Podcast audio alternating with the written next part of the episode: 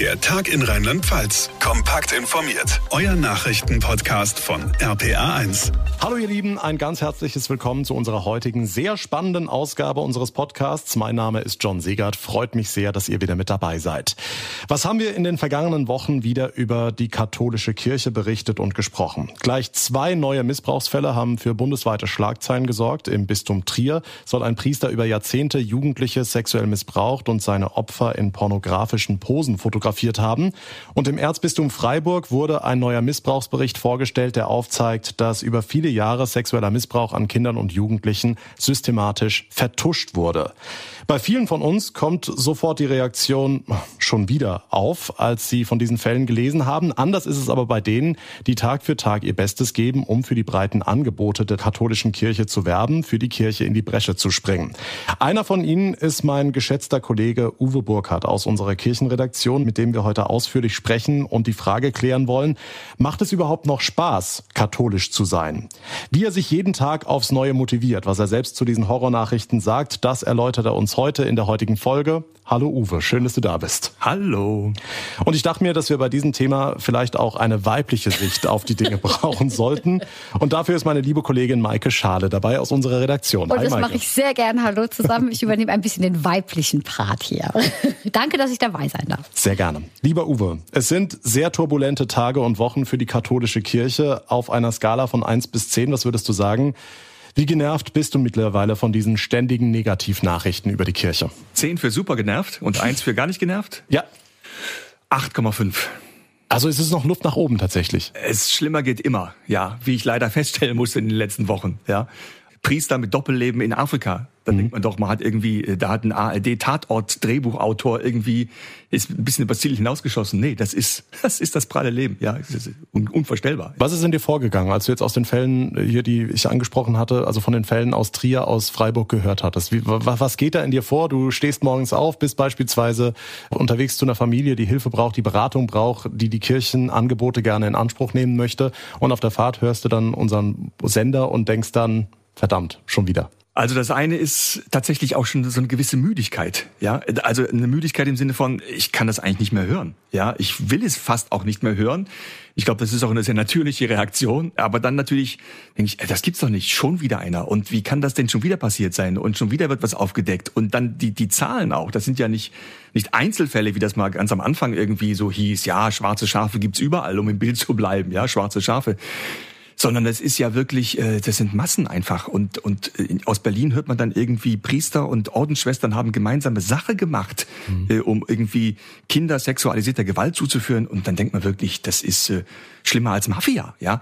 Und dann denke ich mir als nächstes, okay, ich bin ja da auch mit äh, unterwegs in der katholischen Kirche und habe da so meine Arbeit und stelle so jeden Sonntag zum Beispiel äh, ins Schaufenster, mache ich da meinen Bauchladen auf und sage, guckt mal hier, das haben wir so im Angebot, davon gibt's ein paar Sachen, die ich wirklich gut finde und könnte vielleicht auch was für euch sein, ja. Aber wenn das dann so über einen flutet sozusagen, diese ganzen schlechten Nachrichten, dann komme ich schon manchmal ans Überlegen, denke, ist das okay, was du da machst mit deinem Bauchladen oder redest du dir das Ganze schön oder sollte man das Schaufenster nicht erstmal eine Weile und den Bauchladen erstmal zumachen? Kommt da Scham auf? Also schämt man sich dann ab und zu für die Kirche unterwegs zu sein? Ja, ähm, zumindest überlege ich, ob es Zeit wäre, sich zu schämen. Sag mal so, ja. Also ich, ich gehöre ja dazu. Ja, natürlich bin ich völlig unverdächtig, irgendwie sexuell jemanden missbraucht zu haben, ja, aber ich bin Teil des Systems und das System ist das Problem. Und die Frage ist, wie weit trage ich selbst durch mein, sag mal, mein, mein positives, mein, mein Engagement, was zunächst mal ja vielleicht unverdächtig ist, trotzdem irgendwie dazu bei, dass das ganze äh, System eben weiterlebt. Mhm. Jetzt bist du verheiratet, hast Kinder, aber ein großes Thema ist natürlich äh, das Zölibat in der Kirche. Und das ist auch eine Frage, die Maike an der Stelle wahrscheinlich auch brennend interessiert. Inwieweit glaubst du, dass diese ganzen Fälle allen, also in der evangelischen Kirche gibt's auch Missbrauchsfälle, aber die katholische Kirche ist vermutlich deutlich mehr anfällig dafür durch das Zölibat. Würdest du das so unterschreiben? Denkst du, das Zölibat ist da ein ganz großes Problem? Oder du hast gesagt, das System ist ein Problem. Äh, müsste das Zölibat abgeschafft werden? Nach allem, was ich so mitbekommen habe und mir gemerkt habe, was alles schon erforscht worden ist, ist das Zölibat nicht so entscheidend. Ja, weil sexualisierte Gewalt gibt's in allen möglichen Milieus. Macht ist da viel wichtiger. Macht ist da ein viel zentralerer Faktor, meiner Kenntnis nach. Dass wirklich Schutzbefohlene da sind, dass es Leute gibt, die das Sagen haben, ob das jetzt Pfarrer dann eben sind. In der katholischen Kirche sind es ja Pfarrer in der Regel. Ja, ob das in einem Sportverein Trainer, meistens sind es ja die Männer, Trainer sind. Ja, dass dieses Machtabhängigkeitsverhältnis ausgenutzt wird. Ja, benutzt wird und dann die Opfer sozusagen dann auch noch in ihrer Scham bestärkt werden, so nach dem Motto, ja, also und du willst ja, ne, lass das mal, dass das hier unter uns bleibt. Ja, es ist auch besser für dich, aus welchen Gründen auch immer. Da wird, da wird Macht einfach ausgespielt ähm, und das gibt's halt überall. Und das gibt's natürlich auch am Ende zu Hause. Ja. Aber in der katholischen Kirche äh, muss ich ganz klar sagen, äh, geht das halt, es geht nirgendwo. Ja, aber mein Sprengel ist jetzt katholische Kirche. Mhm. Da würde ich sagen, hey, hey Leute, das geht nicht. Mhm. Ja, das System ist das Problem, weil wir natürlich ähm, ich sag mal so, es wird schon vieles auch in Zirkeln besprochen und ausgehandelt oder kann ausgehandelt werden, ähm, was dann so ein bisschen im Verborgenen bleibt einfach. Also da gibt es nicht so eine das ist ja sogar in der Demokratie möglich, ja. Äh, aber da gibt es zumindest dann Strukturen und Einrichtungen, die vielleicht ab und zu mal sagen: Moment, so läuft das hier nicht. Ja. In der katholischen Kirche, mm, ja, so eine Mischung aus natürlich einer priesterlichen Vollmacht, die jemand auch hat, so ein Priester, ein katholischer Priester kann ja wirklich sehr viel vor Ort auch machen und entscheiden, auch selbst tun, ja. Bischöfe sowieso, ja. Bischöfe im Range von Ministerpräsidentinnen und Ministerpräsidenten, also haben da schon, am Ende passiert ja in einem Bistum nichts, ohne dass der Bischof sagt, ich will das, und dann kommt es sehr auf den Einzelnen an, wie er damit umgeht. Also da gibt es eine Menge Macht. Die Frage ist, wie gehe ich mit der Macht um? Was mich interessieren würde, ist, wenn ihr Männer dann so, also ich will jetzt nicht dieses typische Klischee bedienen, klar, ne, mit Mann und Frau, aber ich frage mich jetzt als, als Frau, ähm, wenn ihr Kerle dann hinter geschlossenen Türen da irgendwie sitzt und, und irgendwelche Sachen besprecht und so weiter, dann seid ihr auch unter euch. Ähm, merkt ihr denn, dass das Thema Zölibat, Frauen in der katholischen Kirche, auch in Ämtern, dass das näher kommt, dass wir euch da mehr auf die Pelle rücken inzwischen? Ist das, wird das abgetan als Zeitgeist oder ist das berechtigt? Also merkst du, dass da irgendwie, wenn du so die letzten Jahre Revue passieren lässt, dass das sich irgendwie ein bisschen verändert? Also mir kannst du ja gerne auf die Pelle rücken, ja. Hab damit wenig Probleme. Das ähm. Ich sitze auch nicht in irgendwelchen Zirkeln hinter verschlossenen Türen. Ähm, aber was du meinst, Vielleicht eine Generationssache auch, oder? Es, es, es, es gibt alles. Es gibt auch da wieder alles, glaube ich. Ja, es gibt die, die gerne nach vorne stürmen möchten. Und das sind auch nicht nur die engagierten Frauen von, weiß ich nicht, von Maria 2.0. Ja, es gibt sicherlich auch äh, katholische Priester auch mit Sicherheit, die Stimmt, ja. sagen: Komm, Mensch, das ist doch eine gute Idee. Warum sollen denn Frauen nicht auch da noch mehr Einfluss und und äh, Ämter kriegen? Ähm, aber es gibt auch das andere, ja, die sagen, ähm, Moment, das war ja irgendwie, das hat Jesus anders gewollt und ja, Frauen sollen mehr Einfluss bekommen, Frauen haben aber jetzt ja schon auch eine Menge Einfluss, die dann auf so eine auf so eine mittlere, auf so eine moderate hm, Ebene gehen. Und ähm, ich muss ganz ehrlich sagen, dass mit dem Moderaten äh, ist ein bisschen schwierig. Mhm. Also mittlerweile packt mich manchmal auch dann doch so ein bisschen der Zorn und bin mir nicht ganz sicher, sollte man ja ein bisschen vorsichtig bei sich selber sein, aber ich glaube, manchmal ist da auch eine Prise heiliger Zorn dabei. Mhm. Ja, weil ich sage, Leute, so geht das halt nicht. Es ist immer eine Frage, wie ich was argumentiere. Ja, und, und diese Ehrlichkeit vielleicht auch zu haben, das wäre schon mal das allererste, zu sagen, okay, pass auf, da gibt's die Frage, sollen Frauen Priester werden oder nicht? Es gibt Argumente dafür, es gibt Argumente dagegen.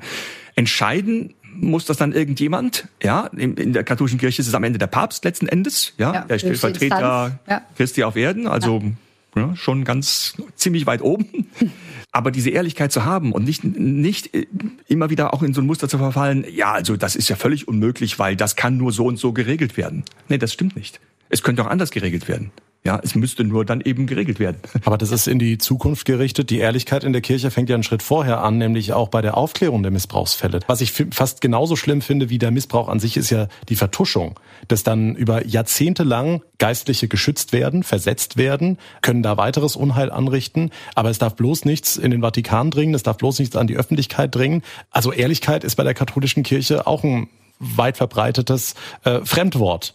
Ein, also es ist ein Riesenproblem. Ja, und ich, äh, man sieht ja auch jetzt Jahr für Jahr, 2010 ist das ja mit einem großen Knall durch den Pater Mertes in Berlin letzten Endes mal richtig öffentlich geworden. Missbrauch in der katholischen Kirche, sexualisierte Gewalt, Canisius-Kolleg in Berlin.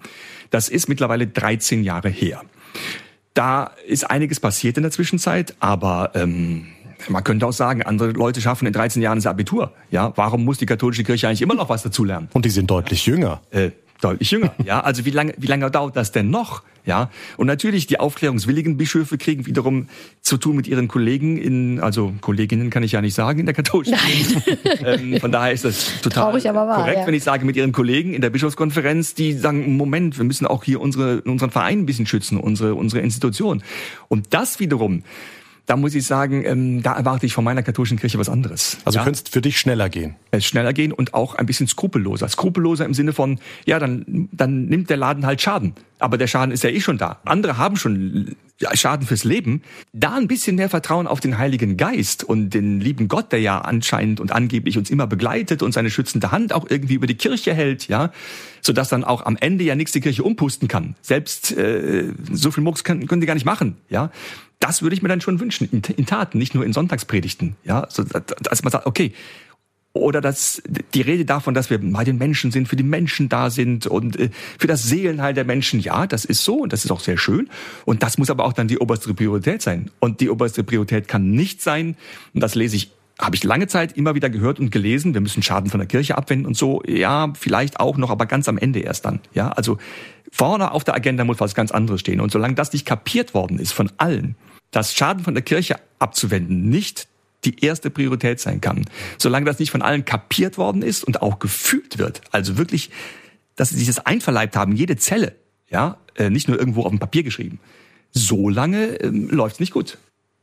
Also ich finde das großartig, dass du das hier machst, Absolut. dass du dich hier hinstellst. Äh, Chapeau, ehrlich, das nur mal so nebenbei an, an dieser Stelle, dass du, weil ich kann mir vorstellen, dass du ja auch dieses Thema irgendwann auch mal ein bisschen jetzt leid bist, ne? oder? Also ich, wie oft wirst du denn, du wirst doch bestimmt jetzt vermehrt auch immer darauf, ich sage jetzt nicht am Pranger gestellt, aber mehr angesprochen, oder? Also wenn du jetzt unterwegs bist, ähm, ihr macht ja so viele gute Sachen auch. Also in der, in der, in der ja, ich weiß ja, was, was du alles so an, an guten Dingen tust, wie, wie, wie du tickst, wie du unterwegs bist und so.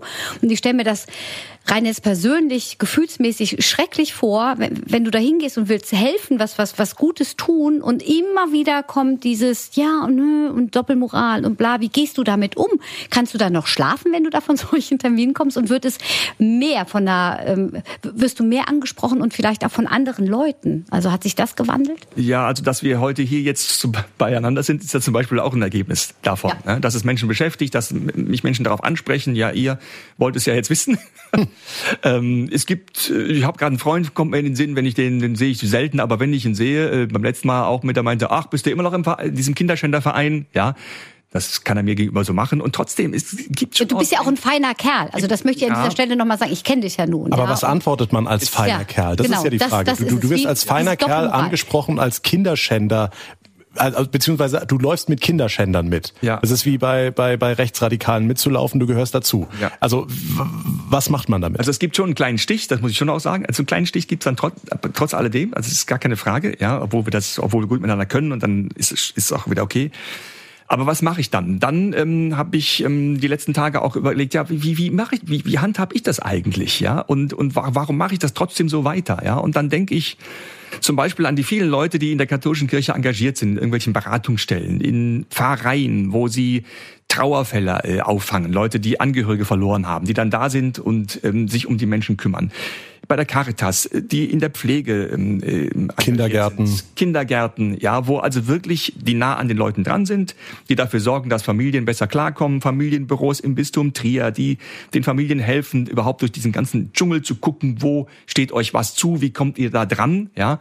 Also erstens können die Kolleginnen und Kollegen nichts dafür, dass andere Murks gemacht haben, schon gar nicht können was äh, dafür die Familien, die diese Hilfe brauchen können oder die trauenden Angehörigen, die froh sind, dass sie sich irgendwo ausweihen können oder die äh, an einer Unfallstelle stehen und die von Notfallseelsorgerinnen betreut werden, die können alle überhaupt nichts dafür.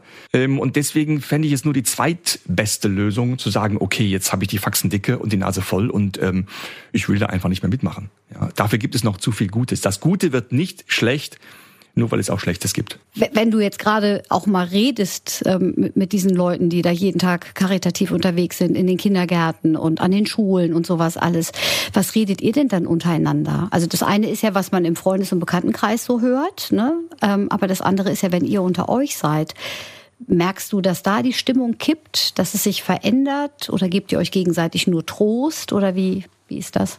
Also ich merke schon, dass es auch vielen anderen gerade nicht so wahnsinnig viel Spaß macht, ja, also katholisch zu sein oder dass es wirklich einen großen Anteil Problematisches gibt. Ja, und ähm, das ist auch ein Grund, sage ich ganz ehrlich, warum ich heute hier stehe. Ja, die meisten machen das dann mit sich aus oder reden das untereinander irgendwie, aber auch zu sagen, ja, da, da passiert auch viel innerhalb der katholischen Kirche. Da gibt es nicht nur die, die irgendwie sagen, na ja, so schlimm war es jetzt auch wieder nicht, ja, oder die, die sagen, der Laden muss weg, ja, können wir nicht gebrauchen, ähm, sondern es gibt eben auch die vielen Mitarbeitenden, die da irgendwie immer noch denken, da gibt es viel Gutes. Es ist eine gute Idee, das auch weiter am Leben zu halten. Und trotzdem ist das andere, das, das drückt einfach, das wiegt einfach schwer. Ja, dann gibt es schon mal den einen oder anderen, der jetzt vielleicht in einem Facebook-Post ein bisschen Luft macht und so. Aber ja, natürlich, das ist gerade wirklich, das ist, ist schwierig. Ja, ich, ich rede ja auch mit Kollegen, die in diesen, die zum Teil auch befragt worden sind in irgendwelchen Fällen, ohne jetzt aus, zu sehr aus dem Nähkästchen zu plaudern. Ja, die mit Erzbischöfen wie Zollitsch oder ähm, Bischof Lehmann aus Mainz ist ja auch nicht mehr der, der, der Heilige sozusagen in Bistum Mainz auf dem Sockel, ja, die mit nee. ihnen jahrelang zusammengearbeitet ja. haben, ja. Und die wahrscheinlich auch sich dann so trösten, dass sie sagen, ja gut, was da an Gutem passiert ist, wird nicht schlecht deswegen, aber dass das Schlechte ich auch, auch gar nicht bemerkt haben, ist schon. Ähm, was würdest ja. Du denn ändern, wenn, wenn, wenn du jetzt mal für eine Stunde Papst sein könntest? Was würdest du machen? Ja, dann würde ich erstens natürlich äh, entscheiden und beschließen, dass äh, mein Mandat über die eine Stunde hinaus clever, Uwe. Sehr clever. So, so ähm, auf unbestimmte Zeit verlängert wird. Das wäre schon mal das allererste. Und dann, dann äh, ja was, ich sag mal so, dazu muss ich nicht Papst sein. Und das ist ja auch ein Grund, warum ich hier äh, an Bord bleibe. Ähm, ich bin gerade dabei und manchmal vielleicht auch ein bisschen hypersensibel, das weiß ich nicht, aber das gehört dann auch dazu, Try and Error, zu gucken, wo machen wir eigentlich immer noch das, aktuell auch, obwohl wir es anders machen wollen, was dazu geführt hat, dass es in den vergangenen Jahren und Jahrzehnten ein Milieu gegeben hat für sexualisierte Gewalt. Ja, ich hatte erst letzte Woche eine Begegnung mit einem durchaus Kirchenoberen. Da gehe ich jetzt auch nicht ins Detail, ähm, aber ich hatte anschließend den Eindruck, da wird eine Kommunikation gepflegt, die verlängert diese systemische Schieflage, dieses einer sagt, wo es lang geht und die anderen müssen gucken, wo sie bleiben, sozusagen, ja, ähm, die, die, die verlängert das nur und das darf nicht sein. Das führt Gott sei Dank heute dann nicht mehr zu sexualisiertem Missbrauch. Davon gehe ich jetzt mal aus, ja. Aber diese Strukturen, diese Kommunikationsstrukturen, auch diese mangelhafte, ich sage jetzt mal mangelhafte Aufmerksamkeit, auch ein ein großes Empathiedefizit manches Mal, ja ich generalisiere nicht im Sinne von, das ist bei allen so, aber das gibt es zu oft und das gibt es vielleicht auch manchmal in den oberen Etagen der Kirche zu oft. Das kann ich mir jetzt gar nicht anmaßen. Also immer noch. Ja, also weil das wäre die nächste Frage. Du hast gesagt, ihr tauscht euch dann aus und ihr seid beide auf dem gleichen Level. Jetzt bleiben wir bei dem äh, Fall im Bistum Trier. Wir sind nicht auf dem gleichen Level, John. Und zwar deshalb ähm, sind wir nicht auf dem gleichen Level, weil ähm, ich manchmal das Gefühl habe, die sind weiter weg. Ich, ich, ich höre Worte, ich höre Gedanken, aber das Gefühl dazu fehlt mir. Ja, wie, wie oft habe ich schon auch so Statements gehört wie, ich bedauere das sehr, ich bitte um Entschuldigung, äh, mir tut es unheimlich leid. Aber es ist ja die Frage, äh, sage ich, es tut mir unheimlich leid? Oder sage ich, so. ach, das tut mir echt leid. Mhm. Ja. Oder fühle ich es, genau. So, die sind zu ja, weit weg dieser, vielleicht dann. Ja, und mach dann vielleicht auch mal ein paar weniger Worte. ja. Und, und, und, und hab dann halt dann einfach mal die Klappe auch, weil es einfach, ähm, ja, also ich kriege jetzt auch so ein bisschen Gänsehaut, wenn ich mich da so reinfühle zum Beispiel. Ja, also weil es einfach vom Gefühl her dann äh, total echt ist. Müsste es deiner Meinung nach mehr Externe in der Aufarbeitung der Missbrauchsfälle geben? Also jetzt im Beispiel Trier, da hat der Neffe des äh, bereits verstorbenen Priesters ja die Dias von den pornografischen äh, Kinder- und Jugendlichen Darstellungen auf dem Speicher gefunden. Und er moniert in der Öffentlichkeit, er fühlt sich vom Trierer Bischof Stefan Ackermann und äh, auch die Aufarbeitungskommission im Bistum Trier würde ihn hängen lassen. Also er fühlt sich im Stich gelassen.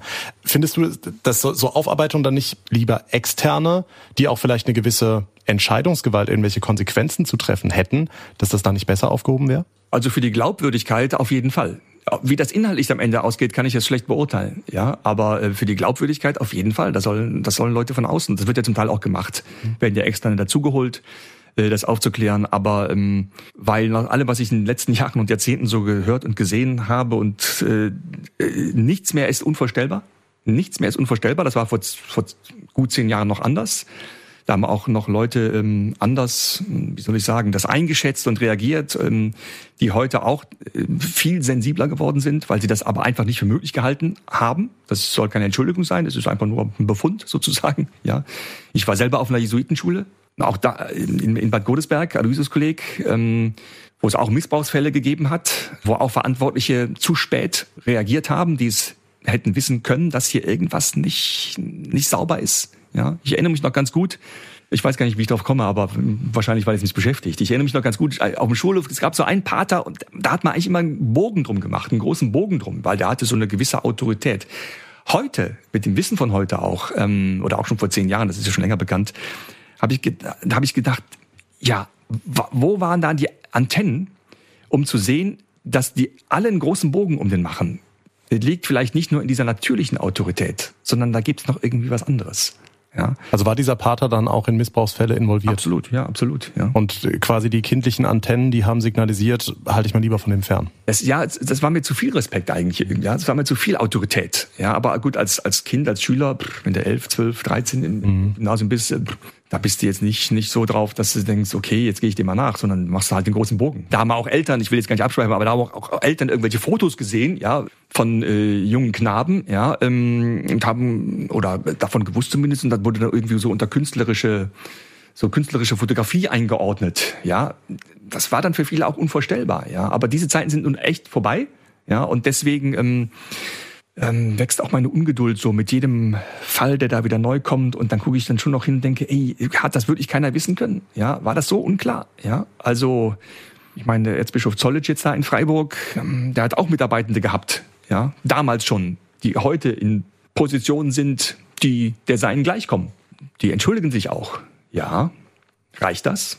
Ich werde das nicht hier beurteilen und entscheiden, aber es gibt viele, viele Fragen. Ja, weil es ist einfach dieses System, und das System, in so einem System, ähm, wie sagt man so schön, hackt eine Krähe der anderen kein Auge aus. Ja, aber das ist immer, wenn man sowas dann hinstellt als These, dann, dann gehen natürlich, wie soll ich sagen, dann, dann geraten auch alle anderen unter die Räder, tendenziell, die da, die da sehr ehrlich unterwegs sind, sehr offen unterwegs sind. Wir haben es ja eben von denen gehabt, die in irgendwelchen Beratungsstellen äh, Schwangere beraten, die, die, die ungewollt schwanger geworden sind und jetzt nicht wissen, wie sie ihr Leben weiterleben sollen. Existenzielle Notfälle. Mhm. Ja, äh, die haben damit nichts zu tun letzten Endes.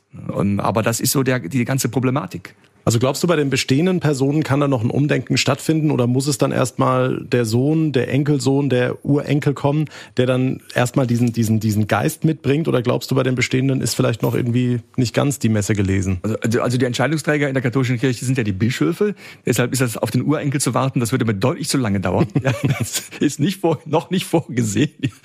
Ähm, aber es gibt ja auch, die Bischofskonferenz ist ja auch ein, ein, ein bunter Haufen. Ja? Und da gibt es welche, die sind, glaube ich, schon sehr weit vorne mit dabei und wollen das verändern. Und da gibt es aber auch welche, die mh, hm, wissen nicht so genau. Und da gibt es wahrscheinlich auch welche, die sagen, ach nee, lieber nicht. Ja? Und diesen und diesen Laden dann so insgesamt nach vorne zu bringen, ist, das ist schon eher zäh. Das ist auch ein zähes Unternehmen. Die Sensibilität muss, muss wachsen. Und ich sage nochmal, nicht, nicht im Kopf, nicht in Papieren, nicht in Texten, sondern die gefühlt, also die gefühlte, die, die innere, die, die einverleibte sozusagen ja, Aufmerksamkeit für sowas, ja, muss, muss wachsen. Und was ich als Kirchenmensch an welch, an, an der Stelle, an der ich bin, auch dazu beitrage, dass es ein System, dass ich ein System stabilisiere, was so etwas möglich gemacht hat. Wie gesagt, hoffentlich heute so, so gut wie nicht mehr vorkommen. Ich sage niemals nie, weiß ich jetzt nicht, ja. Also will ich mich jetzt auch nicht zu weit aus dem Fenster lehnen. Es gibt immer irgendwo auch schwarze Schafe, ja. Aber das hoffentlich in diesem, in diesem Maße nicht mehr vorkommt. Aber äh, diese, diese Aufmerksamkeit zu schärfen, weil die handelnden Personen sind ja auch, ähm, auch ich habe ja da eine Geschichte, sind ja in der katholischen Kirche seit 10, 20, 30 Jahren groß geworden. Das ist ein Prozess und da gibt's, muss man eigentlich immer an sich arbeiten, glaube ich, jeder. Also ich, ich, stehe jetzt hier so ein bisschen als, ähm, als wäre ich irgendwie der, der Obersensible und ähm, äh, keine Ahnung, also das wäre ich der Gute vielleicht, ja. Aber du bist zumindest sehr reflektiert. Also ähm, ich, ich bemühe mich darum, mhm. ja, und das ist mal so die die die Uraufgabe von jedem. Und da merke ich natürlich in meiner Kirche hier und da noch geht mir das noch nicht weit genug tatsächlich. Mhm. Ne? Also jo. Vielleicht fehlen auch einfach die Frauen bei den Entscheidungsträgern. Ich meine, wir reden hier über Emotionen, wir reden über Gefühle. Ähm, vielleicht tut sich der Männerclub da ein bisschen schwer, wenn da vielleicht ein paar Frauen an entscheidenden Stellen dabei wären, äh, würde das vielleicht ein bisschen das beflügeln. Ja, war das jetzt eine Frage, ein Angebot? Das war eine Frage. Bewerbung oder? An uwe.burkhardt. Nein, ich wollte es nur mal, ne, ich, ich wollte es nur mal so ähm, ein, einfließen lassen. Also Na, natürlich, also ne? das ist, ist ganz klar. Und da gibt es auch äh, Argumente dafür, äh, also innerkatholisch dafür, dagegen. Am Ende muss es jemand entscheiden. Aber wichtig ist natürlich auch, ähm, das wäre mir wichtig, das transparent zu machen. Ja, und nicht in, in, in so einem katholischen, in, vielleicht in einem, es ist gehört, es ist vielleicht ein katholischer Urmodus. Ja, ähm, das liegt ein bisschen an der hierarchischen Struktur der katholischen Kirche, dass einer dann sagt, wo es lang geht. Ja, sondern das ein bisschen transparent zu machen. Auch wenn am Ende einer sagt, wo es lang geht. Das ist ja überall so. Das macht auch der Bundeskanzler oder das macht der Oberstadtdirektor, keine Ahnung, der entscheidet, Buslinie 7 fährt jetzt nicht mehr demnächst oder so irgendwie. Ja, also am Ende muss ja irgendwie einer was entscheiden oder ein Nee mhm. und eine Unterschrift untersetzen unter irgendeinem Beschluss. Ähm, aber dass man das mal transparent, transparenter handhabt, dass es Gründe dafür gibt und Gründe dagegen und Gründe für dieses und für jenes, dass das nee, dann, dann wäre schon mal viel gewonnen. Und was die Frauen angeht, Wäre vielleicht ganz hilfreich, wäre vielleicht ein Argument dafür. das ähm, Wollt's nur mal. die bringen auf jeden Fall, ist ja, gar, ist ja gar keine Frage, ja. Also jeder Einzelne, auch jeder einzelne Mann bringt eine besondere Note mit ein und jede einzelne Frau würde auch eine besondere Note mit einbringen. Sensibles Thema. Dass es geschlechterspezifische Unterschiede da auch gibt, das ist auch gar keine Frage, ja. Also du hast Verständnis für jeden und jede, der aktuell einen Brass auf die katholische Kirche hat, höre ich so ein bisschen raus. Ja, also Kann man das so sagen? Es gibt viele, viele, viele Gründe, einen dicken Hals zu haben auf die katholische Kirche. Das denke ich schon. Dann abschließend vielleicht noch dein flammender Appell, um diesen Kreis jetzt zu schließen. Warum macht es durchaus noch Spaß, katholisch zu sein? Also am Ende geht's ja darum, jeder von uns ist irgendwie so auf diesem Planeten unterwegs und überlegt, warum er das eigentlich macht, warum er hier eigentlich unterwegs ist. Also erstmal, wie er hier gelandet ist. Gut, das, da gibt's biologische Gründe einerseits, aber dann ja, und dann ist er hier auf diesem Planeten unterwegs und guckt, wie er so klarkommt. Und dann gibt's, glaube ich, ein paar gute Ideen, die einem dabei helfen können, besser klarzukommen, weil es ist ja nicht alles so schön. Das Paradies war gestern, ne, haben Adam und Eva vergeigt ein paar gute Ideen. Wie, wie, wie kommt man hier sinnvoll, wie, wie es so schön heißt, ja, zufrieden, glücklich ist ein anderes Wort dafür, ja, auf diesem Planeten so zurecht. Und dann kommen einem Sachen quer. Ja, und dann denkt man wieder, ach, ist doch eigentlich irgendwie, lohnt sich das Leben, ja. Und ich finde nach wie vor, dass der, das Christentum ist nur auch nur eine Religion. Andere Religionen haben auch entsprechende Angebote. Aber das Christentum ist ein Angebot, Menschen ähm, ja, hinzuweisen, was könnte eine gute Idee sein für dein Leben, wie du dein Leben führst, wie du es gestaltest, worauf du Wert legst, wo deine Akzente sind, ja, was vielleicht, warum vielleicht Rücksicht eine gute Idee ist und nicht Ellbogen raus, ja. Ähm, da haben wir vieles im Angebot und wir, wir helfen ja auch mit. Es gibt ja wahnsinnig viele karitative Einrichtungen auch von der katholischen Kirche, ja, wo, wo wirklich Leuten geholfen wird von von von Kleinkind bis zu von werdenden Müttern bis zu bis zu äh, Seniorenpflege. Das ist ja, da engagieren sich Leute auch, weil sie sagen, komm, ja, aus meinem Glauben heraus, so wie ich die Welt sehe und wie das mit Gott und so ist, wie ich glaube, dass es ist, ähm, handle ich so und so. Deshalb richte ich da keinen flammenden Appell, ja, sondern ich würde es eher so sagen, ich würde es eher sagen, als wenn mich jemand fragen würde, so wie du mich jetzt gefragt hast, dann mache ich mein Türchen auf, ja, vielleicht sogar mein Herzenstürchen ein bisschen, ja, und das da reinschauen und sagen, okay, das, das bewegt mich dabei, ja, und ich finde es nach wie vor eine gute Idee, dass Leute auf diesem Planeten, es gibt so vieles, was man bewältigen muss, so vieles, ähm, wo man auch äh, vielleicht den Kopf in den Sand stecken könnte oder sagen, was soll das Ganze eigentlich, ja, alles sinnlos. Ich glaube immer noch an die Sinnhaftigkeit, dass es irgendwie eine gute Idee ist, dass wir hier äh, miteinander unterwegs sind. Und aber dafür muss man auch ein paar Argumente suchen und dann muss man es auch ins, ins Handeln umsetzen. Ja, und deswegen, ähm, deswegen bin ich so unterwegs, wie ich unterwegs bin. Ja. Danke, Uwe, dass du uns äh, die Tür zu dem Herzchen ein bisschen aufgemacht hast heute. Ja, sehr gerne. Mir ist es einfach wichtig äh, und ich glaube auch fest daran, dass wir sehr viel im Schaufenster haben, was Menschen echt helfen kann. Ja, Frauen, Männern, Kindern, Alten, Jungen, Großen, Kleinen, ja, eine, ganze Menge gute Sachen. Ja, und ich habe keinen Bock darauf, ja, sozusagen da einfach den Vorhang zuzumachen und zu sagen und dann äh, steht dann draußen äh, Missbrauch, Missbrauch, Missbrauch auf diesem Vorhang und man sieht gar nicht mehr, was da in der Schaufensterauslage schön ist und hilfreich ist für Menschen äh, ist. Und zwar egal, ob sie jetzt jeden Sonntag in die Kirche rennen oder wie katholisch sie sind, das interessiert normalerweise gar keinen. Ja, egal, ob eine schwangere Mutter zur Beratung kommt oder ob man ich meine alte, meinen alten Vater ins, ins Pflegeheim irgendwie tun muss. Das ist, da wird keiner gefragt, wie katholisch er ist oder ob er jeden Sonntag in die Kirche rennt. Ja, also, aber ich habe wirklich keinen Bock darauf, dass das alles so zugedeckt wird und deshalb ähm, bin ich zum Beispiel heute auch hier bei euch gewesen. Danke vielen. Dank, dass du da warst. Dankeschön, Uwe Burkhardt aus unserer Kirchenredaktion und vielen Dank natürlich auch an Maike Schale. Ja, es hat mir sehr viel Spaß gemacht mit euch. Trotz Den- des schweren Themas fand ich das eine Ja, sehr ein anregendes Gespräch mit Ein euch. wichtiger Jungs. weiblicher Blick auf die Dinge. Vielen Dank, dass ihr da wart. Vielen Dank, dass ihr diesen Podcast bereichert habt. Viele weitere Infos zu diesem doch sehr spannenden, interessanten Thema haben wir euch wie immer in die Show Notes verlinkt. Da habt ihr auch die Möglichkeit, uns Fragen, Kritik oder auch eure Meinung mitzuteilen. Alles in den Show Notes, alle Kontaktmöglichkeiten, auch auf Facebook oder Instagram haben wir euch verlinkt. Mein Name ist John Segert. Ich bedanke mich ganz herzlich für eure Aufmerksamkeit, für euer Interesse. Wir hören uns dann in der nächsten Folge wieder. Bis dahin alles Gute und vor allem bleibt gesund. Der Tag in Rheinland-Pfalz, euer Nachrichtenpodcast von RPA1. Jetzt abonnieren.